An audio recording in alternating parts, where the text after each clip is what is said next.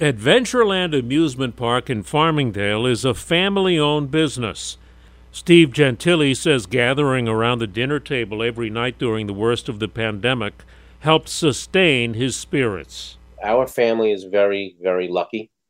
I get to work with me, my me, my brother, my three kids, my brother-in-law, two cousins, people that have been working, I said before, working with us for over 20 to 25, 30 years.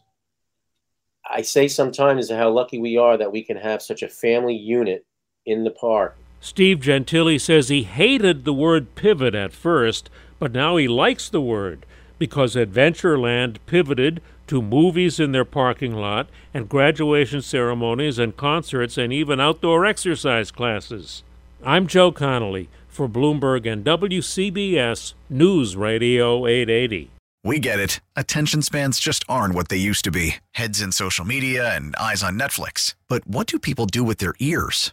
Well, for one, they're listening to audio. Americans spend 4.4 hours with audio every day. Oh, and you want the proof? Well, you just sat through this ad that's now approaching 30 seconds. What could you say to a potential customer in 30 seconds? Let Odyssey put together a media plan tailor made for your unique marketing needs. Advertise with Odyssey. Visit ads.odyssey.com.